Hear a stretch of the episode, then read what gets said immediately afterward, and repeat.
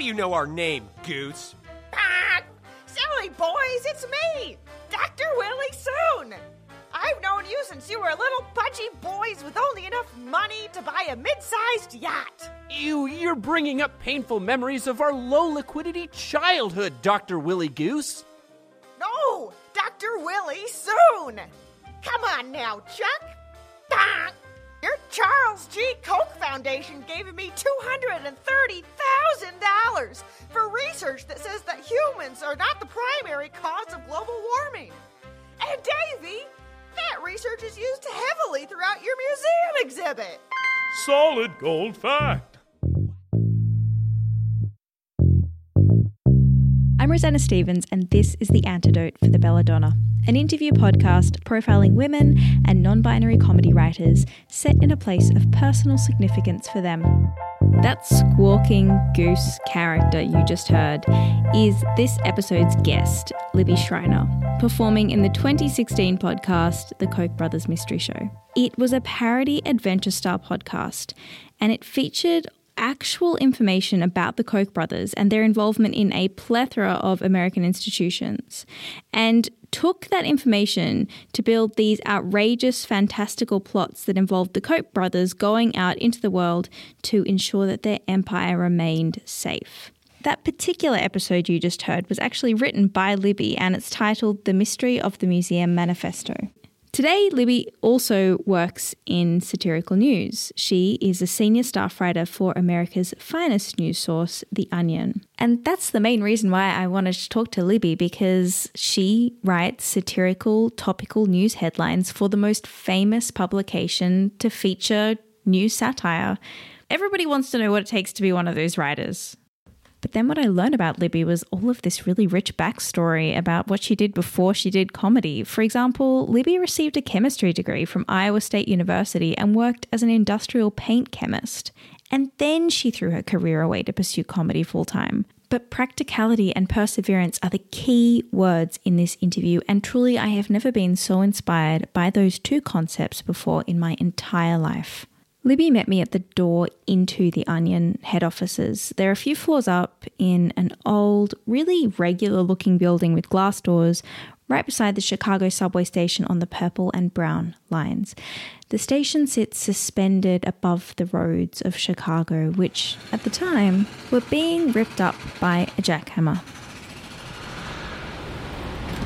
Hey, Libby. Yeah, nice to meet you.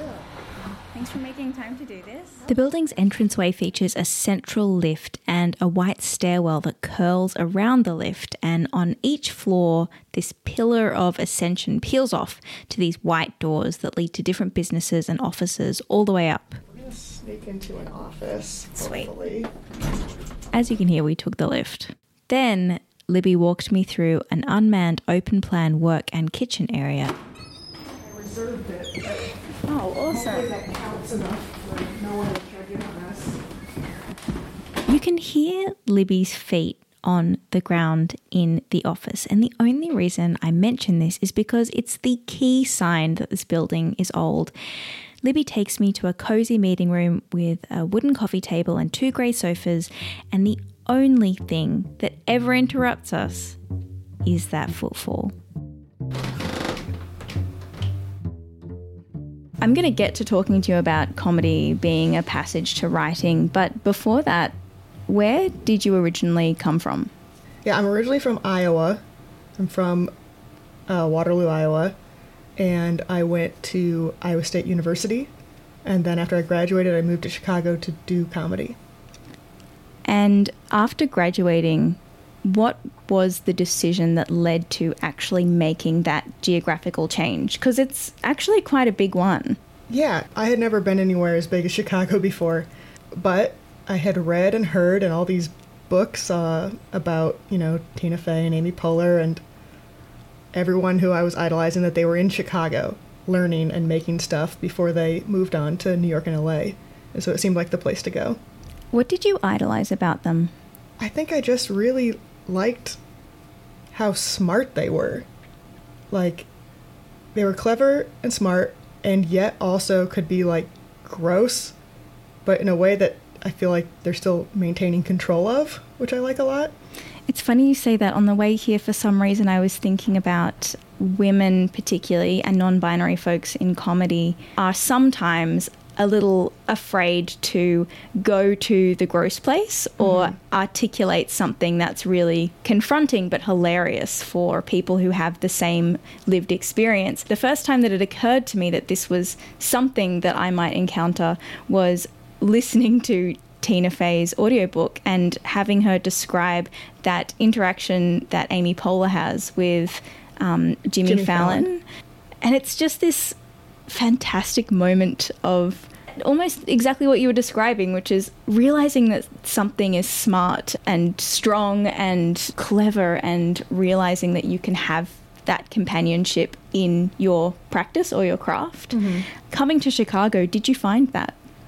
Uh, I think I did. I have been so lucky to end up with the kind of people I ended up with, even through happenstance of like uh, my first Herald team out of IO had some incredible women on it. Had Allison Gates uh, and Laurel Krabacher, who are now forming at Second City and writing on SNL. Had Becca Barish, who is now my neighbor again and is incredibly smart and fabulous. And again, all people who are like willing to be wild and kind of be the star of the show in a way that I really admire. For those who aren't familiar with what a Herald team is, would you just quickly? Yes, a Herald team is the IO theater's like house teams. And so when you finish the program, you would hope to be placed on a Herald team. At what stage did doing improv begin to translate into writing stuff? Uh, it actually took a very long time for me. Uh, do you want me to pause it all for this? Sorry. I feel like it's part of the ambience, and I love it. Yeah, this building is crumbling. But having said that as well, like the building is crumbling, but just to quickly describe where we are, we're in like a very clean cut office. The onion logo is frosted onto the doors. Everything around us is quite modern, but the structure itself is quite aged. Yeah, that's a very nice way to put that. yeah. So my transition from uh, an improviser to a writer was a long time coming. It took me a long time to even be able to consider the phrase "I'm a writer." I was only doing improv for the first probably four or five years I was here, and then another great woman, Mary Kate Walthall, one time in passing said like, "I think what you write is funny. You should make a Twitter account." And so I started putting jokes on there, and then didn't really consider myself a writer, but this Onion apprenticeship fellowship packet kind of fell in my lap. It, it went out to everybody, and I thought, well, this is a comedy thing. I'll try this. But I wasn't intending to write comedy. At what point did you start to accept that you were a writer? I mean, probably when I got uh, hired. yeah. Probably, yeah. Once I had a, a job offer, I was like, oh, I guess I am a writer now that I've been doing it for 10 months. What did your life when you were getting this stuff together look like on a day to day basis? Uh, like how I was doing comedy pre Onion. Yeah. And when you arrived here and you had come from Iowa, what the hell did you do to start off with to make it feel like you were you were on the right track? Because I can imagine that moving from Iowa is incredibly intimidating, and now you're here, but there's this like gap of in between. Yeah. I am a very practical person. So it was important to me to use my degree when I got here to Chicago. And I was very fortunate that I was able to, yeah, land a job in my field, which was chemistry. And when I moved here to Chicago from Iowa, I basically treated comedy at large, because I didn't know what I wanted to do, I just wanted it to be comedy, as sort of like an evening job.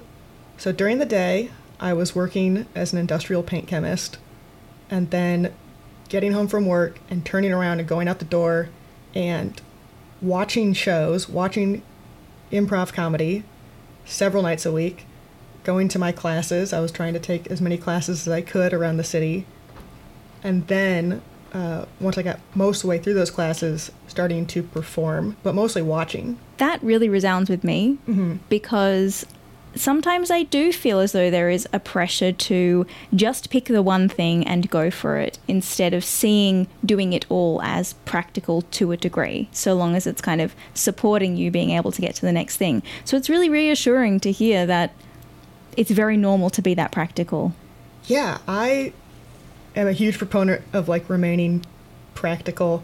Uh, having a job in my field, one, I do think it was like incredibly beneficial to my comedy to like go into work every day uh, and put on a lab coat and work with a bunch of 50 year old dudes in a lab and in the plant to be exposed to different kinds of ideas and people. I wasn't just working uh, with other 25 year olds uh, who are also doing comedy in their free time. And it gave me the breathing room to go like, well, I want to take this class and I can save up and have $300 to take this class I care about. I think some people really do feel better and more creative when they're kind of like, well, I need to make this work because I have put myself in a situation where I have no other options. I get too stressed out for that to work for me. I think some people can do it to a beautiful degree and produce great stuff, but I was too stressed out. I wanted to have a backup career, basically having already up and ready to go if and when I decided to hang comedy up. It's the Koch brothers mystery show. It's the mystery show with the Koch brothers. This week's episode The Mystery of the Museum Manifesto. We take you now to the boys, whiling away the hours in a bunker deep underneath the Washington Monument. Give me the name of a Roman god. Fides and a gerund. Flourishing and one group of naive people we take advantage of. College Republican clubs. Great. This super PAC name generator will help us name all our new generic sounding think tanks. Great! I was getting bored of those stupid old Americans for Prosperity and Citizens for a Sound Economy. What are we naming our new lobbying groups? Great question. Get a drum roll going, television's Kevin Sorbo. Sorbo, Sorbo, Sorbo. Chuck, open Sorbo's hanging sex cage so he can get the drum kit. You got it, Davey! Political joke writing. You've come from a chemistry background. You've come to Chicago to do improv and to do comedy. Where and when did politics come into play? Was it a natural progression? I feel like politics have been sort of heaped into my lap this whole time. Like, um, uh, my friend, my friends Brad Einstein and Gary Pascal originally came up with the Koch brothers mystery show, which was the first time I considered myself a writer. They said like, "Hey, write on this show," and I was like, "Wow, they think I can do this? This is crazy. I don't know anything about politics." Uh, and I was only kind of following politics and the Koch brothers then to, yeah, write the show. And then I got to the Onion, and I was like, "Oh man, yeah, I'm gonna have to like read uh, several newspapers every day now and like really follow what's going on." Which did coincide with the election, which I feel like a lot of people were like me and were like, "Oh crap, I probably should be paying more attention," and I wasn't. And yeah, it's become sort of a thing where it's like, well, we need to comment on politics because it's happening every day. Uh, but left to my own devices, uh, I was never really one for political comedy. And how about now, left to your own devices? Still wouldn't write it if I had the. Uh, if I could do whatever I want, it probably would not involve uh, the White House. Something that I really admire about The Onion is that the headlines are jokes, effectively. And it takes a very particular kind of mentality and ability and lyricism with words to really nail that down, as well as having a point of view. Is that something that you were also able to produce in improv? So, for example, you know how there are all those games that you play in improv where, like, you have to say a joke, like a dad joke, or Yeah.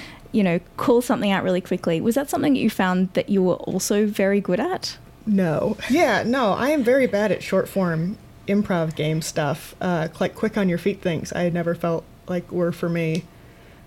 And the Onion voice, uh, a lot of it came down to like practice. I think uh, what got me in the door was a strong point of view. And then what kept me here was like um, learning and learning and learning the voice until I had the voice.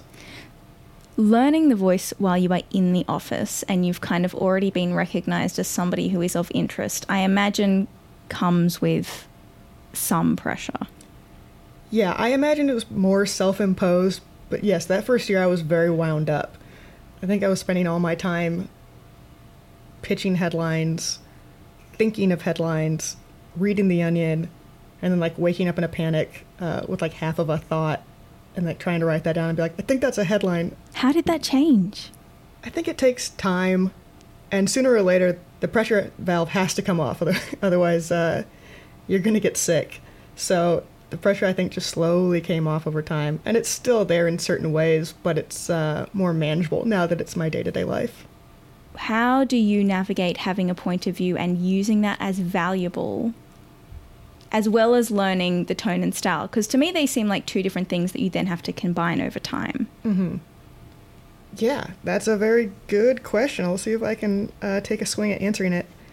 Um, yeah, I think you need to maintain your own voice and kind of going like, here's the tools the Onion has presented me. These are the boxes they want me to work inside of, and inside of these boxes, I'm going to write what I think is funny and interesting. And then you kind of mold to each other in a bit, like uh, I could get feedback early on going like, well, we don't write headlines like this. You need to make it sound newsier. And going, okay, I'm going to keep pushing this idea that I think is funny, but now I'm going to try to reword it in a way that reads like a newspaper. And then it works. There's like a level of perseverance to this. Oh, yeah. You need to be very, very resilient. Uh, t- specifically to write for The Onion, I don't know if the numbers are still correct, but the numbers I've always heard thrown around are that we accept about 1% of what we write. So I write headlines all day long, everyone on staff does. And then you go to a meeting and you're lucky if a couple of them even get moved forward to the next round. And of those, on a good day, maybe one of them gets to get published. I have some headlines that I have like labored over, and I will try to turn them in every couple of months. And I'll spend time being like, "Mm, fix this word, change this around, get at a different angle. And nobody wants this headline, and it never goes well. And then the thing you wrote five minutes before the meeting to go like, oh, I need, I should probably have another thing for my list. Uh, will get a huge laugh, and it'll get in the paper, and you're like, why? What is that? what happened? And I think it's probably yeah, you're probably like more in tune with like uh what's funny at like a base instinctual level in that time. It can be infuriating. Yeah. It can feel exhilarating or infuriating depending on what kind of day you're having. yeah. God, I just imagine that doing this every single day would be. I mean, for me, it would be immensely stressful because, like, I predominantly suck at it because I overthink it. Like, the moment that I have to sit down and be like, I'm going to make headlines that work, I'm like, or I could drink washing powder and I would Right. probably do a better job. Right, right. no, I feel that a big part of this job that I have learned to do, which has been like incredibly helpful, is to just sit down and start doing it. And I feel like it's an unfortunate truth and it's a good truth. Because at some point it's like, oh God, I just got to sit down and put the work in. Hmm. But it also feels great to be like, if you sit down and put the work in, hopefully you'll get to the other side sooner or later and that there's no magic trick. It's just like the grind. I feel like my first year here was sort of like I don't want to say death by a thousand cuts, but like um, growth by a thousand cuts because you just had to like let the rejection wash over you and like pick out how to get better. Mm-hmm. I'd sit down with um, a writer and be like, "Here's my headlines. Like, could you go over them with me?" And even when they're going as gently as possible, going like, "I like what you're doing here, and I get it, and I just think you could change this." It hurts so much when you're brand new at it. It's like you want to change my thing. I spent so much time on it. But as soon as I could get over the feeling of like, I didn't write anything today that people liked, and that's fine. And tomorrow I'm going to write something and people might like it. It's like a question of self worth, right? It's mm-hmm. like, oh, but I'm here for a good enough reason, and mm-hmm. I am good enough, and I've been seen to be interesting. And Yes. instead of seeing that as pressure, I need to see that as like an opportunity for growth. Yes. And I still forget that, and I'll have sometimes even like a bad month where I'm like, I've lost it, it's gone now. Uh, I had a nice time with this career, and it's never coming back. Uh, then you got to remind yourself, I've had headlines that I've liked in the past uh, that have done well in the room and in the public, and like it's okay, and it's gonna come back, and it'll probably come back when I stop agonizing over it. What is your favorite headline that you've ever written? I think um, my favorite headline that I've ever written that I tend to come back to is um, an op ed by uh, Jimmy Carter that we ran when Trump became president, which was uh, You people made me give up my peanut farm before I got to be president. Uh, and I just wrote the headline, and another writer wrote the copy. But I was new to The Onion, and I didn't totally understand how to write the Onion voice yet. So to get one like that that everyone liked and then did well on the internet was like, wow, it felt exhilarating. It was incredible. I'm really interested about the bit after that that's like and now life goes on and i have to continue to get it what did hmm. you find yourself doing after that or were you pretty good at being like cool let's see when that happens again Yeah, I think you have to because what's been really illuminating at work here at the Onion is like there's different ways to like feel good about what you've written. I have a couple things, like I said, that I pitch constantly and people don't like, but I'm like, I know it's funny and it's maybe not right for this venue, but it's funny. And then you have the next level where you say something in the room and the room loves it and it crushes in the room and it doesn't do well on the internet wow and we love it and it's like our our baby and it's like an all-time favorite in the room and no one else cares and then other times where everyone on staff is like this is adequate this is a perfectly fine onion headline and then it does incredibly well online After I left our interview, I was really captivated by this idea that The Onion can write really interesting headlines, but ultimately can't really predict which ones are going to be incredibly successful online. So I emailed Libby and asked her if she'd send me some examples of headlines that she was talking about, headlines that The Onion staff thought would be fantastic that did fine online, headlines that they had no idea would become incredibly successful online, and also a headline that Libby herself really, really loved. And here are the headlines that she sent me. Here are examples of headlines that Libby or the staff really loved brainstorming that did okay online. Local goose finally lands spot at tip of V. Cows trample dozens of lobsters to death in escalating surf and turf war.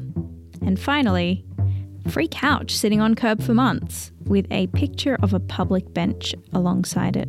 The next three are examples of headlines that they did not predict would really blow up, but did. WWE forced to shoot aggressive wrestler after child climbs into steel cage. Kitten thinks of nothing but murder all day. The last one is a visual joke about the number four and the Chicago Style Manual. So, with that in mind, it says four copy editors killed in ongoing AP style Chicago Manual gang violence.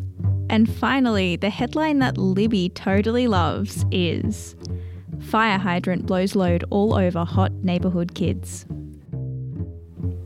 We're in the Onion office. You've just described kind of what happens in a meeting. What does a general day look like for you doing this job? Mm-hmm. because our schedules are so all over the place, we're sort of like on a monthly schedule versus a weekly schedule. I'd say the gist of it is uh, big stretches of time, either working at home or working alone in the office with headphones on, hyper focused on your own thing, and then coming together once or twice a day for meetings where then we all talk about what we've written and work on pitching each other's ideas and then trying to produce stories and uh, news and brief articles out of what everyone spent their, their day doing alone. What would you say the most useful thing to have in that environment is for you? I mean, I definitely need the time alone to go focus.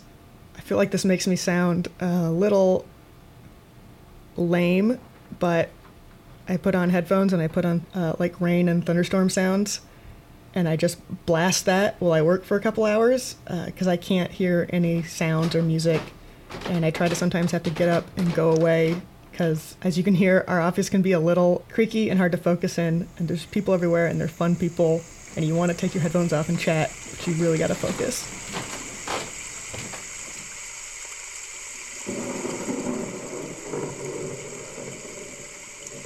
I don't know if you get much feedback from um, uh, from the public about. I mean, I'm, I imagine you get particular kinds of feedback from the Certain- public about the Onion. certainly. Yeah. Oh, I read the the public feedback in, inbox. It can be pretty brutal. Well, uh, when I first got to Chicago this trip, I was sitting in a cafe, and these two women in their late 30s, I would say, were sitting in the cafe with their dad, and they'd all come from interstate, and they were sharing this Onion headline. I can't remember which one it was, but they were just like basically bonding over the view that the Onion had That's like nice. articulated. And it was this really beautiful moment. And I just was so stoked. I don't know, like, mm-hmm. obviously, I play no part in The Onion, but, you know, I just, it made me really happy to actually hear people connecting and bonding and laughing because of the way comedy had said something.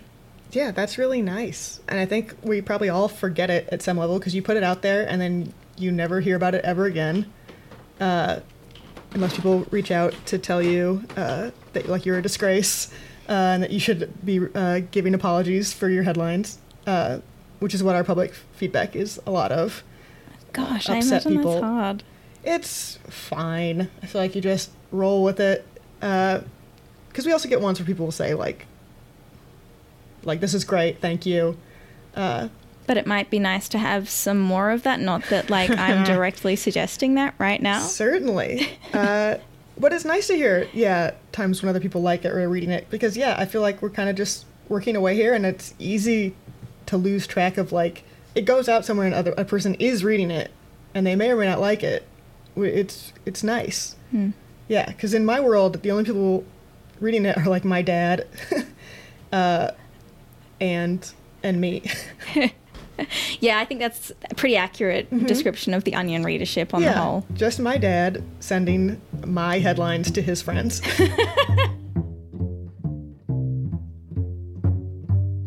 Do you have any other projects that you are working on at the moment? What am I working on? Nothing too big. I've kind of taken a step away from everything uh, to get some breathing room and to kind of write, like, figure out what I like to actually write. Uh, and if I have time outside of the onion, what I would make. What are you discovering about yourself in that process? I have discovered recently that so I am a writer now and I consider myself a comedy writer, but I really miss being on stage. So I'm trying to find ways to go like, well, maybe it's time to write a solo show or get a group together and put on a sketch show or something because I, I really missed that like immediacy of like putting something up, making something together, and then having like a, a great time uh, performing it in front of people who are like laughing in the moment. To do something like that and to do what you're doing day to day now, what do you need? I think I need space now that now that I'm writing comedy, and I'm sure you probably hear this a lot of like when you're in it all the time to go home and do it is like not a special treat. It's more of a slog, which is probably why I have nothing uh, right now that I'm like particularly working on because I'm kind of like recouping. Also, I don't know about you, but like I definitely become comedy immune. So the more you do it, the harder it is to kind of even discern what is funny. Absolutely. Yeah, I think it's almost harder in a way to sit down and think like, well, what do I like and what is funny? Because I think, unfortunately, you kind of are self-centering even quicker uh, than when you're learning to write. Speaking of what is funny, I was wondering if you would share with us a piece of humor, comedy, or satire that you really, really admire. The piece of comedy I'm most obsessed with right now is The Righteous Gemstones, uh, Danny McBride's new show.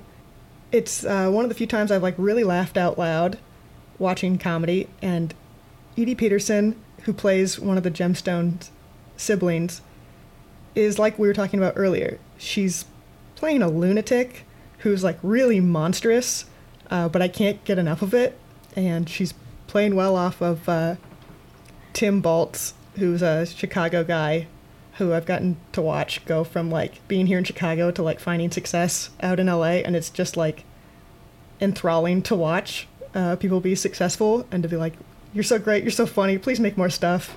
In terms of the show being something that you find really funny and that character particularly being something that kind of re- resounds with what you laugh about, what do you think it is about that that makes you laugh?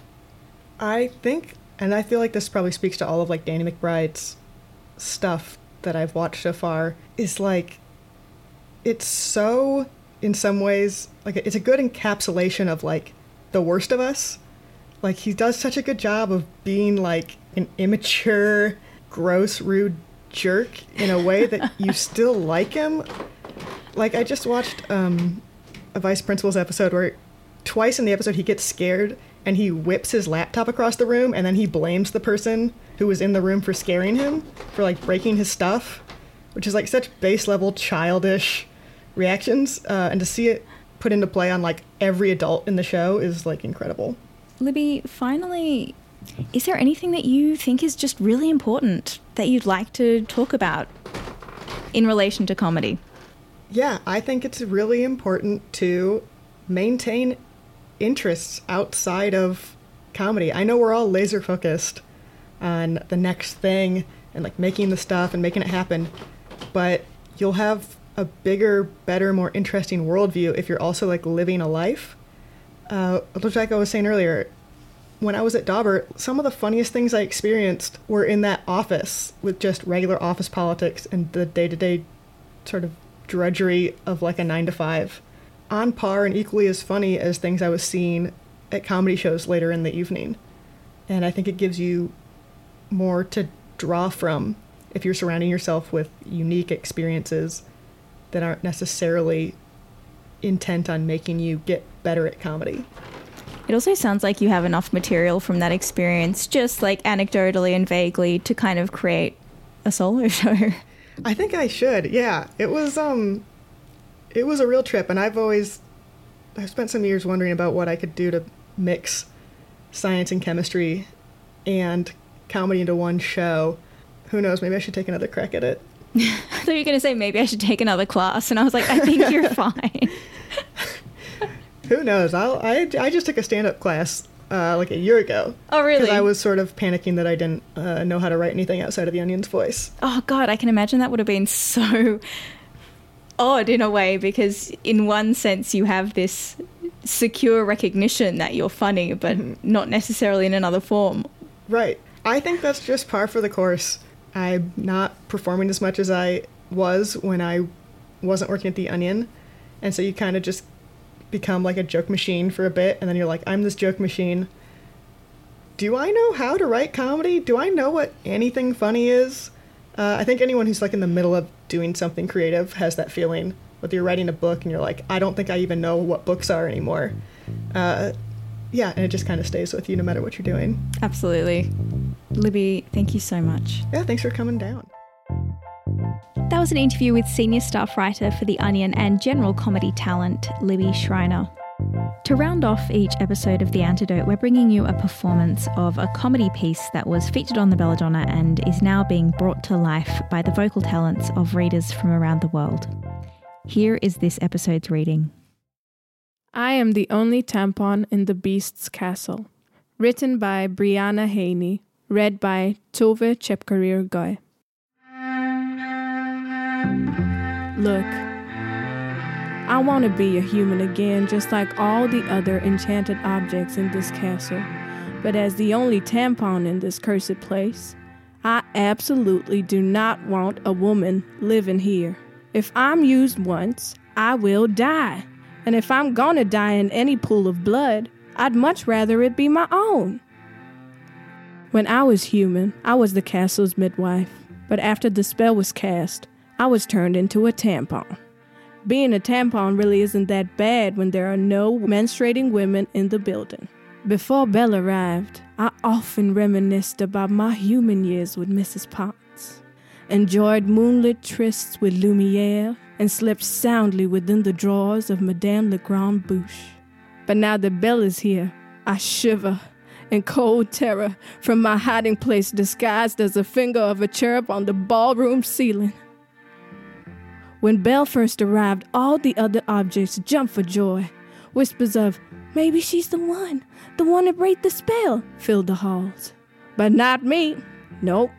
As the only tampon in this dank place, I was terrified.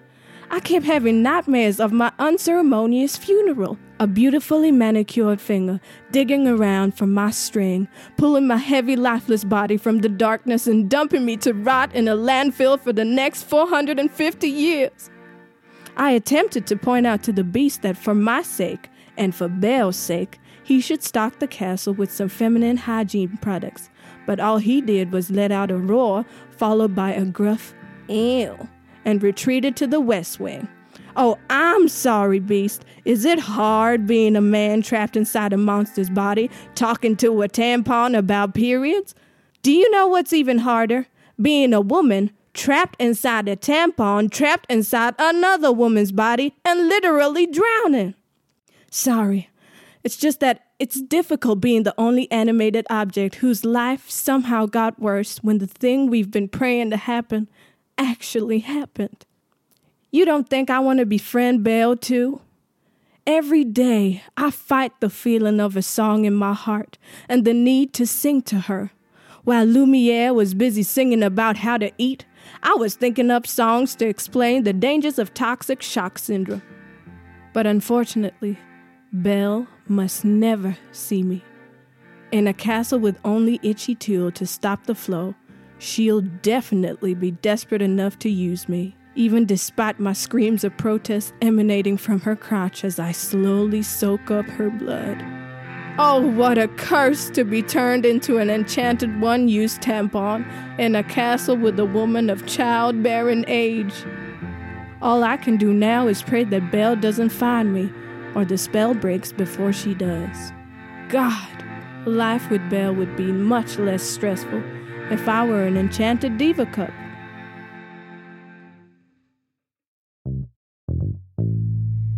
Tove Chepkorir Gøj is a performer and vocalist born and raised in Nakuru, Kenya.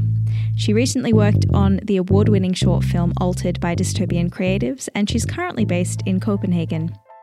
Briana Haynie is a comedy writer based in Los Angeles, and she's one of the new managing editors for the Belladonna. Her writing has been in The New Yorker and McSweeney's, and you can find both of their social media handles in the notes for this episode. In those show notes, you will also find a link to Bree's original piece on the Belladonna, a few of the onion pieces mentioned by Libby, and a link to the Koch brothers Mystery Show podcast, which leads me to say a big thank you to Gary Pascal for allowing us to use bits from episode 5 of the Koch brothers Mystery Show, which was written by Libby Schreiner. And while you're on the internets, why not subscribe to this podcast on iTunes or SoundCloud? You can also check out everything that the Belladonna's doing on Twitter at the underscore Belladonnas or on Facebook at The Belladonna Comedy. Next time on The Antidote, we're sitting down with founder and editor in chief of Flex, a satire magazine for people of colour, NPR fellow, and host of the new podcast All Dick is Trash, Millie Tamares. For so long, people are like, no, satire is only like white guys writing an online article, you know? Talk soon.